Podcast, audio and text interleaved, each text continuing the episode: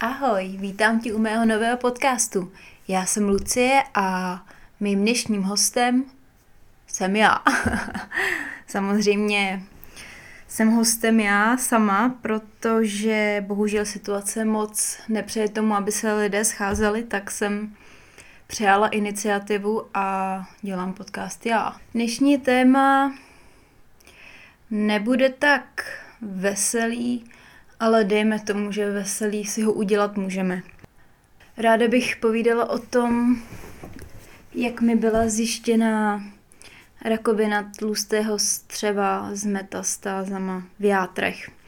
Takže mám tu spousty otázek od vás, takže můžu tím začít. První otázku, kterou jsem vybrala je, mm, jen by mě zajímalo, čím to začalo, jak si přišla na to, že bude asi něco špatně. No, vlastně ono se to ozývalo už pár let zpátky. Jenomže bohužel kvůli tomu, že jsem ve velice mladém věku a lidé v mém věku v podstatě tuto nemoc vůbec nemají, tak byl právě docela problém abych šla na určitý vyšetření, které jsou třeba spojený s tím, že vám tu nemoc zjistějí. Ale jelikož jsem byla podle doktorů až moc mladá na takovou diagnózu, respektive mě to ani v podstatě nenapadlo, že bych mohla mít takovouhle nemoc, tak jsem byla léčena antibiotikama. Byl to právě docela zdlouhavý proces, já jsem si na bolesti břicha vlastně stěžovala už docela dlouho, řekla bych, že poslední dva, tři roky, ale eh, vždycky, když jsem šla k doktorovi, tak jsem v podstatě měla všechno v pořádku, protože na CT mě neposlali, na kolonoskopii taky ne a krev vlastně byla v podstatě v pohodě, takže a sono taky, takže nebyl vlastně jediný důvod, proč si myslet, že by mi něco mělo být. Takže takhle to začalo, že jsem postupně cítila zvyšující se bolest v oblasti břicha. Ale uh, ono k tomu se pak přidává spoustu dalších věcí, že se člověk cítí unavený a začne ho tak jako zvláštně pobolívat tělo. Mm, prostě nějakým způsobem poznáte, že v tom těle se děje něco, co by nemělo.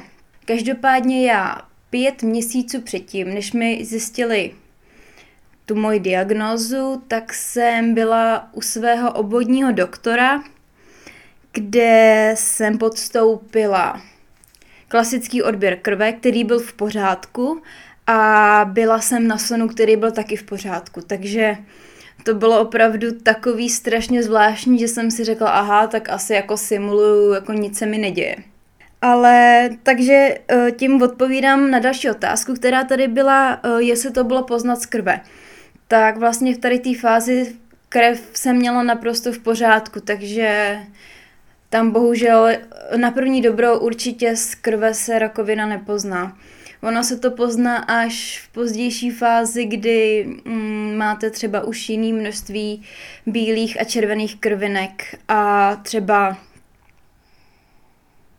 třeba, že máte zvýšený zánětlivý parametry, což jsem třeba měla já, ale až vlastně po pěti měsících. Takže vlastně to tělo se může zbláznit velice rychle, protože v podstatě během pěti měsíců se stal neuvěřitelný progres. Mě někteří doktoři říkali, že vlastně uh, nádor v tlustém střevě se vyvíjí x let. Takže uh, ono je dost možný, že já jsem ten nádor v tom střevě měla už nějaký čas, ale on si tam asi tak jako hovil, ale uh, pak já jsem vlastně měla, bych řekla docela, vlastně ten půl rok předtím, než to zjistili, tak jsem měla i docela takový jako krizový období, co se týče psychiky. Takže myslím, že to tělo začalo nějakým způsobem trošku celkově jako stagnovat a už se nedokázalo tak bránit. Takže to myslím, že byl jeden z důvodů, proč to začalo metastázovat vlastně do těch jater. Tak to jsem se teďka uh, zakecala a zkusím přečíst další otázku. Mm-mm. Víš o nějakých pacientech, kteří měli stejnou diagnozu v tak mladém věku? Ne, nevím. Vlastně za celou tu dobu, uh, co jsem svůj příběh zveřejnila, jsem hledala člověka se stejnou diagnozou jako já, ale bohužel jsem nikoho takového nenašla. Samozřejmě spou- ozval se mi spousta mm, onkologických pacientů, lidí, kteří si procházeli nebo prošli rakovinu, ale většinou, teda vždycky to byl jiný druh rakoviny, než jsem byla já. A já jsem se vlastně na to ptala jak mýho onkologa, tak i když jsem chodila na gastro, uh, jestli vlastně mají nějakého pacienta, který by to v mém věku měl. A bohužel mi řekli, že jsem vlastně, co se týče tady toho období, tak jsem vlastně jako unikát. Takže nikdo nemá takhle v nízkém věku moc často právě tady tu diagnózu, protože tato diagnoza je hlavně spojená s tím, že ji mají lidé ve věku 60 a vejš. Takže opravdu jsem hodně jako mimo čáru. A jenom ještě taková zajímavost, eh, většinou se říká, že lidé, kteří trpí rakovinou tlustého střeva, tak mají tak často mm, mají nezdravý životní styl, jedí hodně tučního masa, nezdravý jídlo a, a já jsem 11 let nejedla maso, jo, by the way, takže jako vlastně tady ta teorie, která se všude tak jako uh, traduje, tak je vlastně z mého pohledu trošku jako nereálná, protože já, já jsem krásný příklad toho, že to tak jako nefunguje. Nebo jsem jenom ta výjimka, která potvrzuje pravidlo, což je na jednu stranu jako dosmutný, ale na, na druhou stranu docela jako vtipný, no. Jinak uh, vlastně celou dobu mi bylo řečeno, že určitě to mám genetický, že jinak to jako není možný. No, ale každopádně my v rodině nikoho uh, s rakovinou nemáme.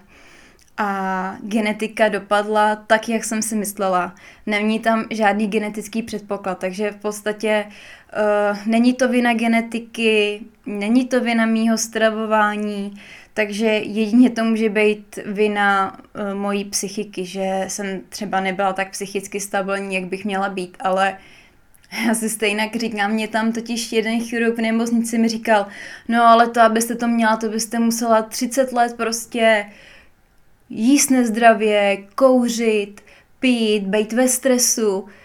Jo, tak jako nevím, jestli jsem si třeba během dvou let zažila něco, co eh, lidi zažijou za 30 let, ale myslím, že uh, já jako nekuřák a člověk, který zas tak moc nepil, no tak prostě to nedává pro mě úplně jako logiku. Tady přesně si měla v pořádku krevní obraz. Vlastně v době, kdy už jsem podle mě určitě měla rakovinu, tak jsem krevní obraz měla v pořádku. Ale vlastně ta akutní fáze začala v momentě, kdy se mi začaly tvořit metastázy na játrech.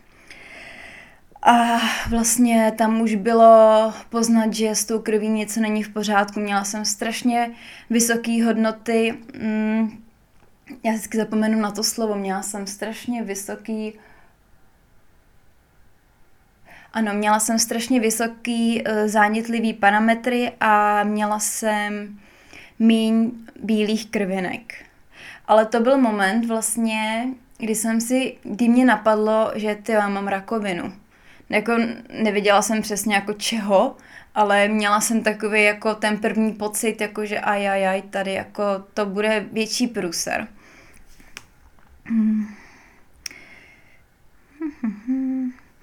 Co vám dodalo sílu bojovat? No,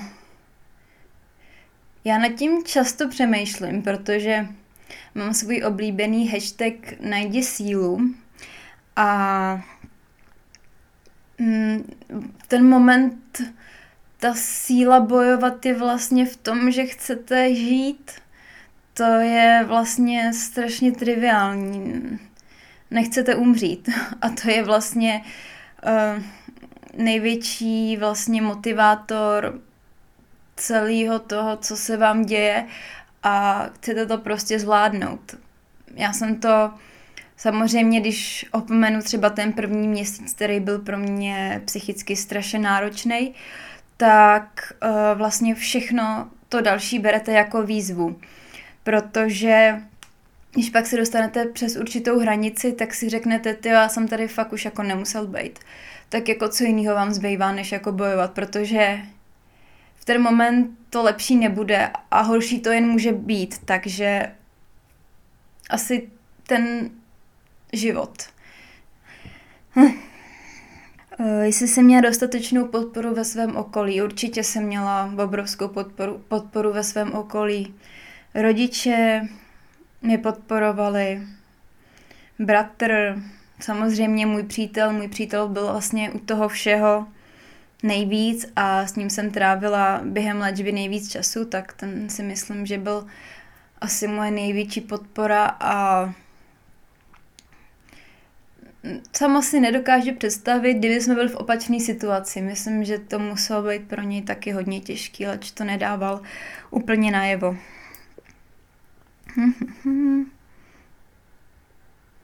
Jak přijala diagnózu tvé rodina a Adam? No, no tak samozřejmě je to, já, já ani nedok, já nemůžu mluvit za ně, ale když řekne asi dcera svým rodičům, že má prostě rakovinu ve 27 letech, tak jako určitě strašný šok. Je mi jasný, že rodiče museli brát určitě nějaký prášky na uklidnění, že to nebylo pro ně vůbec snadný. Ono to v tu dobu nebylo pro nikoho z nás snadný. A Adam byl skvělý. Adam jako ten by se měl ten by měl dostat nějakou medaili, třeba ho někdo ocení, protože ten to zvládal skvěle. Snažil se mě moc podporovat a vím, že jeho jediný cíl bylo prostě, abych se vyléčila, takže jsme vlastně tu energii věnovali tomu, aby, aby to prostě dobře dopadlo. Uh, jestli jsem se snažila uh, během léčby jíst zdravě a výživně. No, to je, to je docela vtipný, protože já jsem vlastně dle mého předtím jedla hodně zdravě. Mm, vyhejbala jsem se spoustě nezdravého jídla, ale v momentě, kdy jsem zjistila, že já člověk, který, který že já člověk, který sportoval, najedl maso, snažil se žít zdravě, v rámci možností samozřejmě, a, má rakovinu tlustého střeva, tak vás to prostě s proměnutím nasere. A mě to nasralo, že já jsem začala jíst tak, jak mě vlastně napadlo. Já v tu dobu jsem si nechtěla nic jako odepírat, protože já jsem prostě hodně hubla a já jsem mohla sníst vlastně, co jsem chtěla. A vůbec jsem nepřebrala, takže já jsem si docela jakoby užívala uh, spousty nezdravých jídel, ale vlastně to bylo, byl to spíš jenom takový bojkot toho všeho, protože tady to vám prostě přijde nefér, tak potřebujete hm, vlastně ten skrytý vztek uh, nějakou cestou ventilovat. A právě ta cesta pro mě bylo to, že jsem za, začala trošku hřešit. Ale samozřejmě jedla jsem zdravě, ale prostě jsem do toho hřešila a v podstatě jsem jedla to, co jsem nejedla předtím.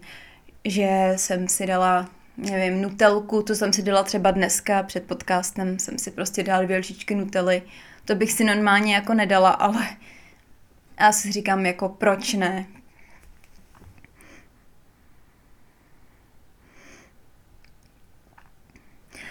jestli jsem během léčby mm, brala nějaké speciální doplňky stravy. No, to já, když jsem tady tu otázku četla, tak jsem si, tak jsem si řekla, to si musím napsat. musím si napsat, co jsem, co jsem brala. Prosím vás, prosím vás, já jsem uh, si koupila produkty asi za pět tisíc od značky LR, Říkám to dobře, myslím, že mají prostě značku LR. Ani nevím vlastně teďka, jak je celý název. A vím, že jsem od nich brala tablety, nějaký jakoby doplňky, vit, vitamíny a tak. A nějaký drinky s aloe vera. Bylo tam aloe vera a ještě něco. Myslím, že se to jmenovalo něco Mind. Ani nevím. Prostě značka LR a spoustu produktů od nich. Uh, ještě mi vlastně Adam kupoval pravidelně imunobran, který je teda zatraceně těžký, teda těžký. No, možná, že i těžký, ale je zatraceně drahý. Myslím, že ten jeden balík na měsíc stál 4 tisíce a spousta lidí si ho chválila, protože tom, já jsem si tam četla pak jako různý jako názory, recenze a hodně používali vlastně onkologický pacienti, tak jsme tady to jako zkoušeli, protože ono to člověku pomáhá vlastně v té klasické léčbě si dát něco trošku extra, protože máte takovou větší jistotu. Jo, to je, to je vtipný. Změnila se tvoje strava po vyléčení. No tak vlastně ono to všechno probíhá v tom podobním, eh, v tom podobném rozpoložení, jak jsem říkala. Takže já vlastně víc hřeším, než jsem hřešila dřív. Takže snažím se samozřejmě jíst zdravě, eh, dávám si hodně skiry, protože bílkoviny jsou hodně důležitý. A samozřejmě ovoce a zeleninu. Mm, vlastně během léčby jsem byla hodně atakovaná s tím, že nejím maso a že kvůli tomu, že jdu na operace a podstupuji chemoterapii, tak bych eh, měla vlastně do sebe dát nějaký živočišní produkty. A jelikož samozřejmě v té době člověk má strach a začala jsem jíst jeden druh masa.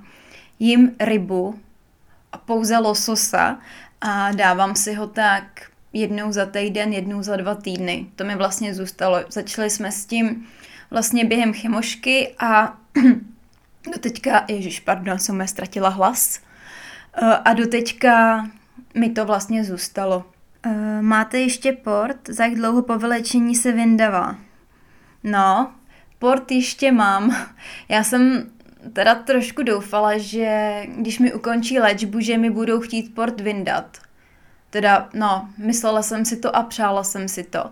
Ale bohužel to tak není. Mě teda ten port v něčem neomezuje. Ono je, uh, ten port třeba bolí v momentě, když jsem v autě a dávám si pás. Tak jakmile se ten pás dostane na ten port, tak to vlastně jako bolí. Jde, jde to cítit, není, není, to, není to příjemný.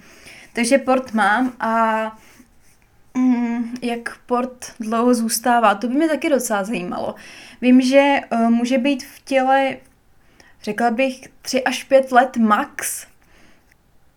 Já si myslím, že mi ho nevyndají hned. Mm, řekla bych, že mi ho možná vyndají po dvou letech. Protože přece jen, nedej bože, kdyby se něco pokazilo, tak vlastně můžu okamžitě nastoupit na chemoterapii a já teda doufám, že, já teda doufám, že se nic nestane, jo, klepu si na zuby. Klepněte si taky někam. tak uh, teď nevím, co jsem říkala. No, takže bych řekla, že ten port mi nechají tak dva roky, no. Minimálně. Jenom je takový nepříjemný, že vlastně musíte každý tři měsíce podstupovat proplach toho portu. A teď, eh, když mi to naposledy proplachovali, proplachovali, tak to docela bolelo. Bylo to nepříjemné a dokonce tam teďka mám modřinu. Nevím, jak paní, asi to tam paní sestřičce nešlo nějak dobře dát ta kanila nebo ta jehla, co mi tam dávají. No, tak to jenom tak, jako, že to není úplně příjemný, takže mě ten port vlastně nevadí, ale co mi vadí, že mi vždycky musí po třech měsících to propláchnout. To je mi nepříjemný a přijde mi, že to tam celý místo je už nějaký přecitlivělý. Zažila si kolonoskopii bez oblbnutí. Tady, uh, teď nevím, jestli pán nebo paní, uh, píše, že to byl děs. No tak já jsem teda zažila kolonoskopii dvakrát a po každý byla trošku jiná. Když jsem měla první kolonoskopii, tak jsem vlastně hned usnula. Vůbec nevím. Musel mě pak dokonce i budit. Ale teďka při druhý, myslím, že jsem měla nějakou slabší anestezii, uh, byl pomalejší náběh, takže já si, já si pamatuju, jak do mě začaly uh, sypat ty látky a mě se začala strašně motat hlava a bylo mi to strašně nepříjemný. A hrozně moc dlouho trvalo, než jsem vlastně jako upadla do toho spánku. A pamatuju si moment, že jsem se probudila a cítila jsem vlastně cítila jsem ten tlak v břiše a to, jak mě nafukujou. Takže vlastně dá se, dá se říct, že u té druhé kolonoskopie jsem něco cítila, ale to bylo opravdu půl minuty, kdy jsem cítila tlak v těch střevech a že se tam jako něco děje. A pak jsem zase usla a pak dobrý.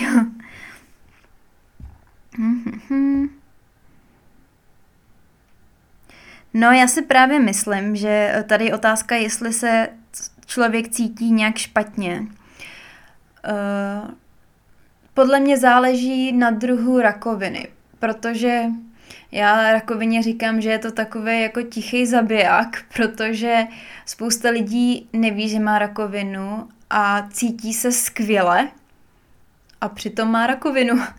Takže že podle mě ono záleží na místě, kde, ta, eh, kde ten nádor se vytvoří. Já tím, že jsem ho měla ve střevech, tak samozřejmě tam jsou ty příznaky toho, že se něco děje špatně uh, víc znatelný. Protože já jsem měla bolesti, bolesti uh, pak už jsem k konci měla krev ve stolici, takže tady to aspoň, teda aspoň no, tento druh rakoviny se občas ozve, ale taky to není podmínka, že vždycky poznáte, že máte rakovinu tlustého střeva, taky to v podstatě může být i bezpříznakový. Tak. Co se vám honilo hlavou, když jste se dozvěděla diagnózu? Kam vedla první cesta od lékaře? jo, na ten den si pamatuju.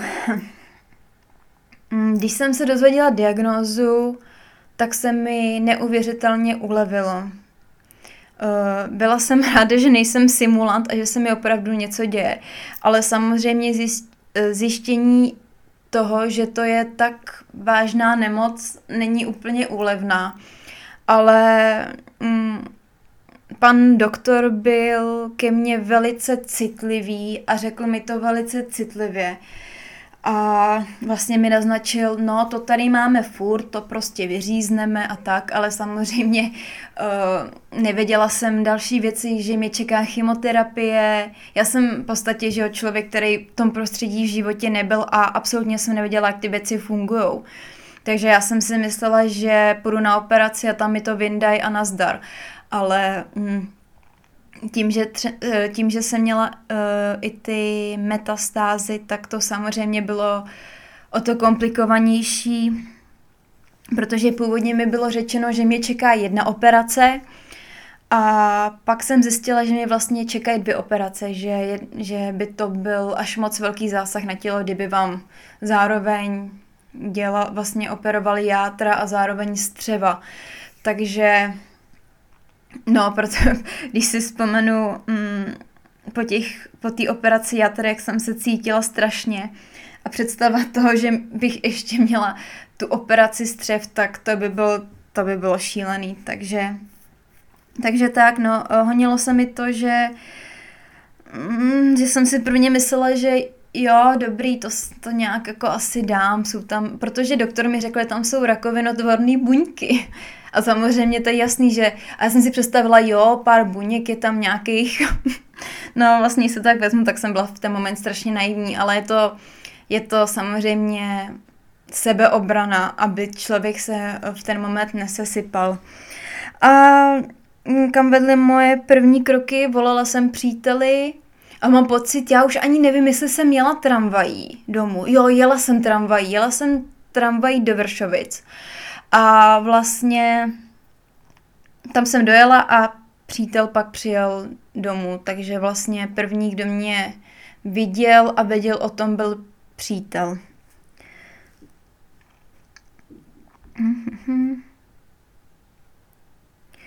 Co jste touto zkušeností získala?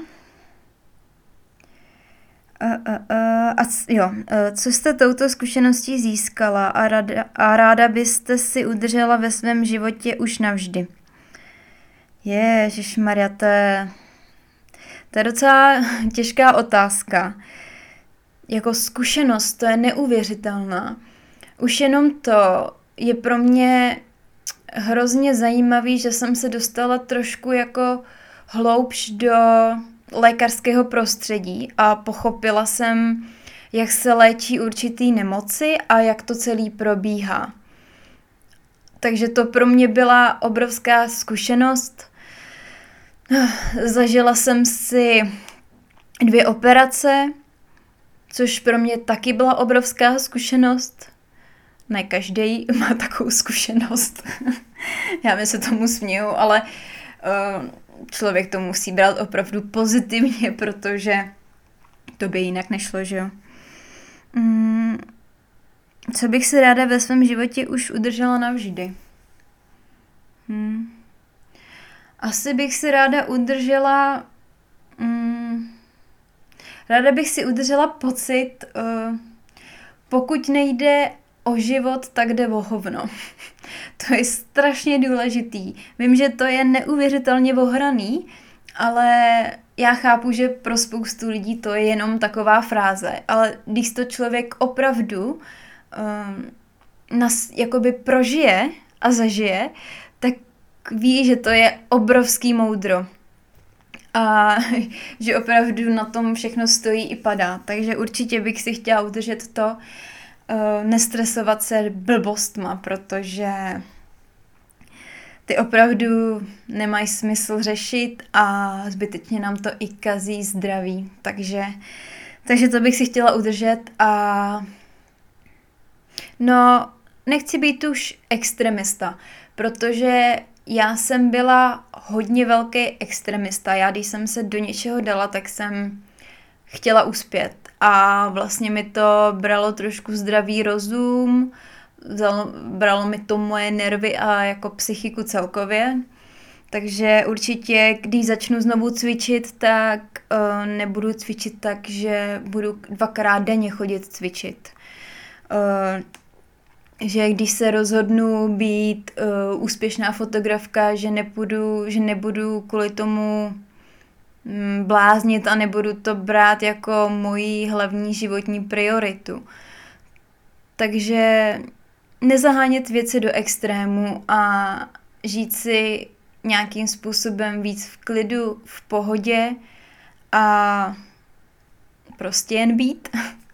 hmm, myslím si, že proto, aby člověk zvládl tuto nemoc, tak je důležitá psychika možná nejdůležitější je psychika, protože já jsem v ten moment opravdu nebyla schopná ničeho. Já jsem byla v podstatě jenom buď v posteli, eh, na židli a cítila jsem neuvěřitelný strach, šílenou úzkost.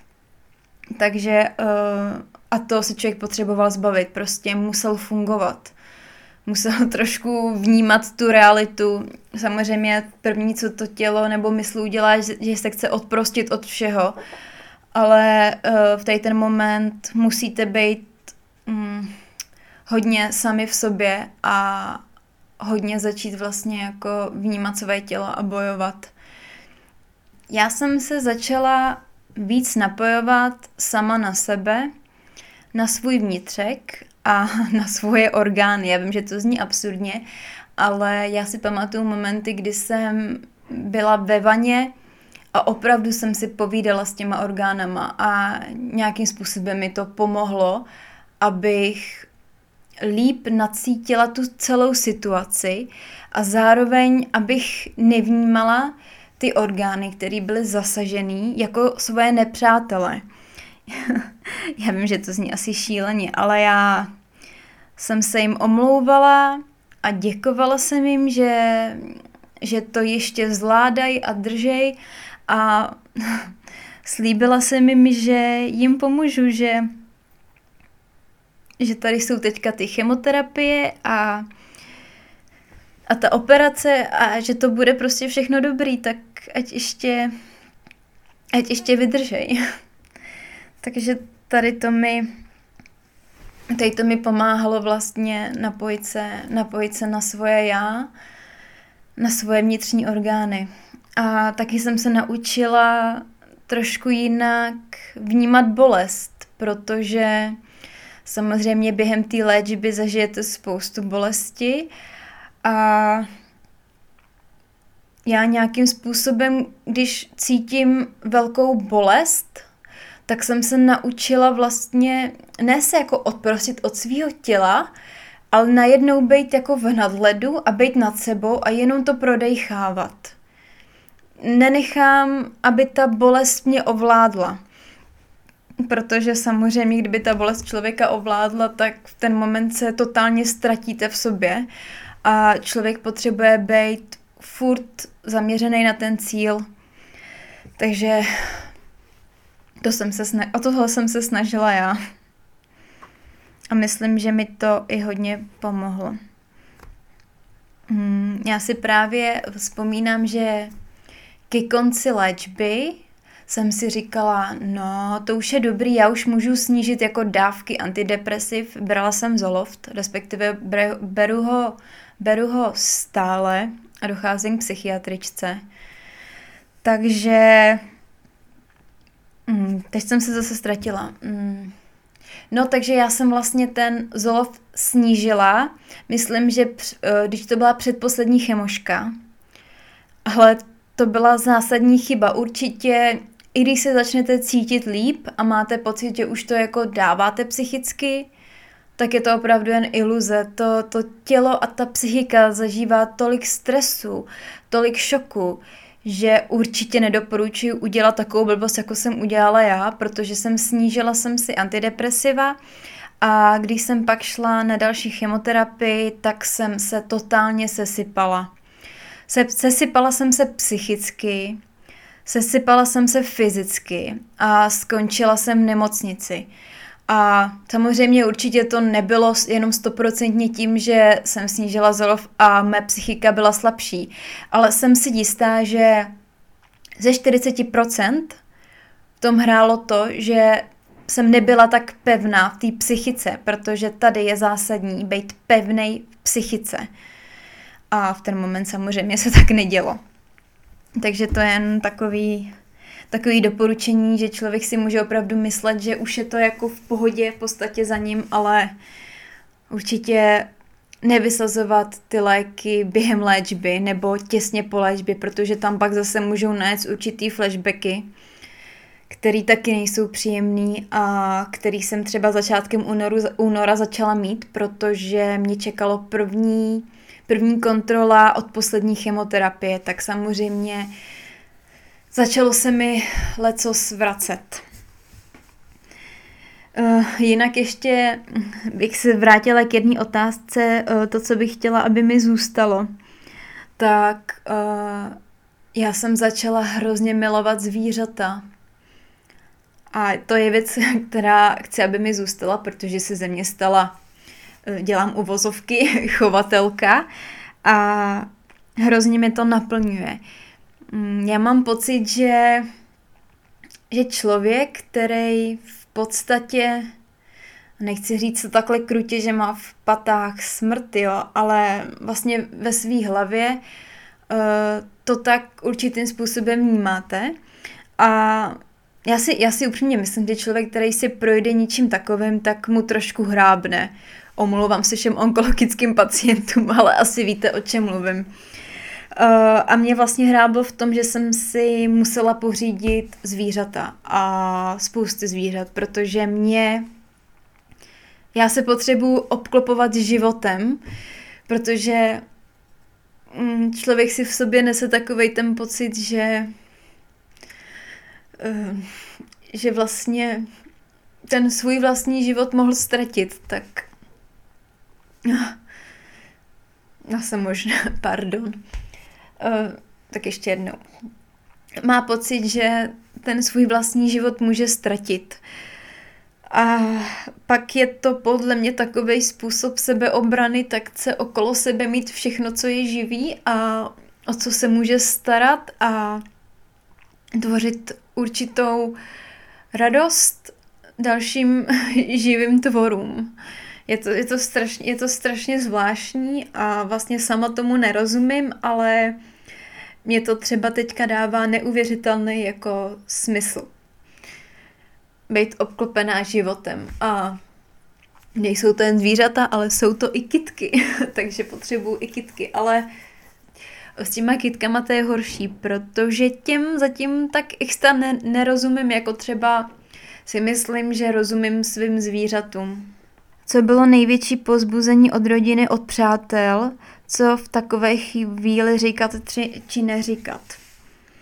No, No tak samozřejmě všichni vám říkají, že to bude dobrý, že to zvládnete, že to bude v pohodě, že jste mladý. A to byl vlastně argument, který jsem slyšela nejčastěji. Bylo to, to ty jsi mladá, to zvládneš, to bude dobrý, uh, tuto nemoc tuto nemoc mají hlavně starý lidi a kvůli tomu je ta vysoká umrtnost, že to jejich, že to jejich vlastně, jak to říct, jejich tělo už tak nezvládá, protože je oslabený. Ale já si pak říkám, hm, tak co je s mým tělem špatný, když mé tělo by mělo být silný a vlastně takovýhle rakovinotvorný buňky by mělo úplně odhodit někam pryč, protože jsem přece mladá. Jo, člověka to pak zase napadají úplně opačné věci, jak je to možný vlastně. A co je s jeho tělem špatně, že, že vlastně dopustí to, že že máte takovou nemoc, když jste teda mladý a mladí lidi to takhle často nemývají. Já si myslím, že o tom by se dalo mluvit strašně dlouho, proč vlastně se tak děje. Protože mně přijde, že poslední roky má rakovinu spousta mladých lidí. Upřím, upřímně mě to děsí. A opravdu si myslím, že, že to je tím životním stylem, že to je Mm, potravinama, který konzumujeme, protože jedna z mých teorií je, že třeba když jsem byla malá, tak se o spoustě, o spoustě věci, věcech nevědělo, protože no, když jsem byla malá, já si myslím, že když jsem byla malá, tak se vlastně o spoustě věcech nevědělo. A teď myslím o spoustě věcech, které se týkají stravování a toho, co jíme. Protože vím, že uh, spousta jídla překračovalo uh, limity. Jídlo, který prošlo v 90. letech, by teďka už u nás neprošlo. A na tohle se přicházelo postupně. A já si právě myslím, že když takhle vlastně dítě konzumuje nezdravé věci, které můžou podporovat, eh, můžou podporovat třeba to rakovinotvorné bujení, ale i spoustu jiných nemocí, tak to dítě je na to opravdu citlivý a v tom vývoji to hraje docela zásadní roli. Takže to je jedna z mých teorií, že k tomu mohla přispět i ta doba a možná ta neinformovanost, která byla před 20 lety. Ale ono se to teďka zase dohání něčím jiným, že třeba to jídlo máme mm, trošku víc ošéfovaný, ale zase ovzduší a spousta jiných věcí, na který se podle mě znovu přijde, ale to zase, to trošku uh, jdu do jiného jako tématu. Takže ono asi v ten moment není nic vhodného a nevhodného, co říkat. To vlastně, uh, myslím si, že to nemá raciona, že to v ten moment to nemá v podstatě žádný dopad na toho člověka, protože jste tak v, šok, v šoku, tak paralizovaný, že to vnímání je úplně, úplně někde jinde.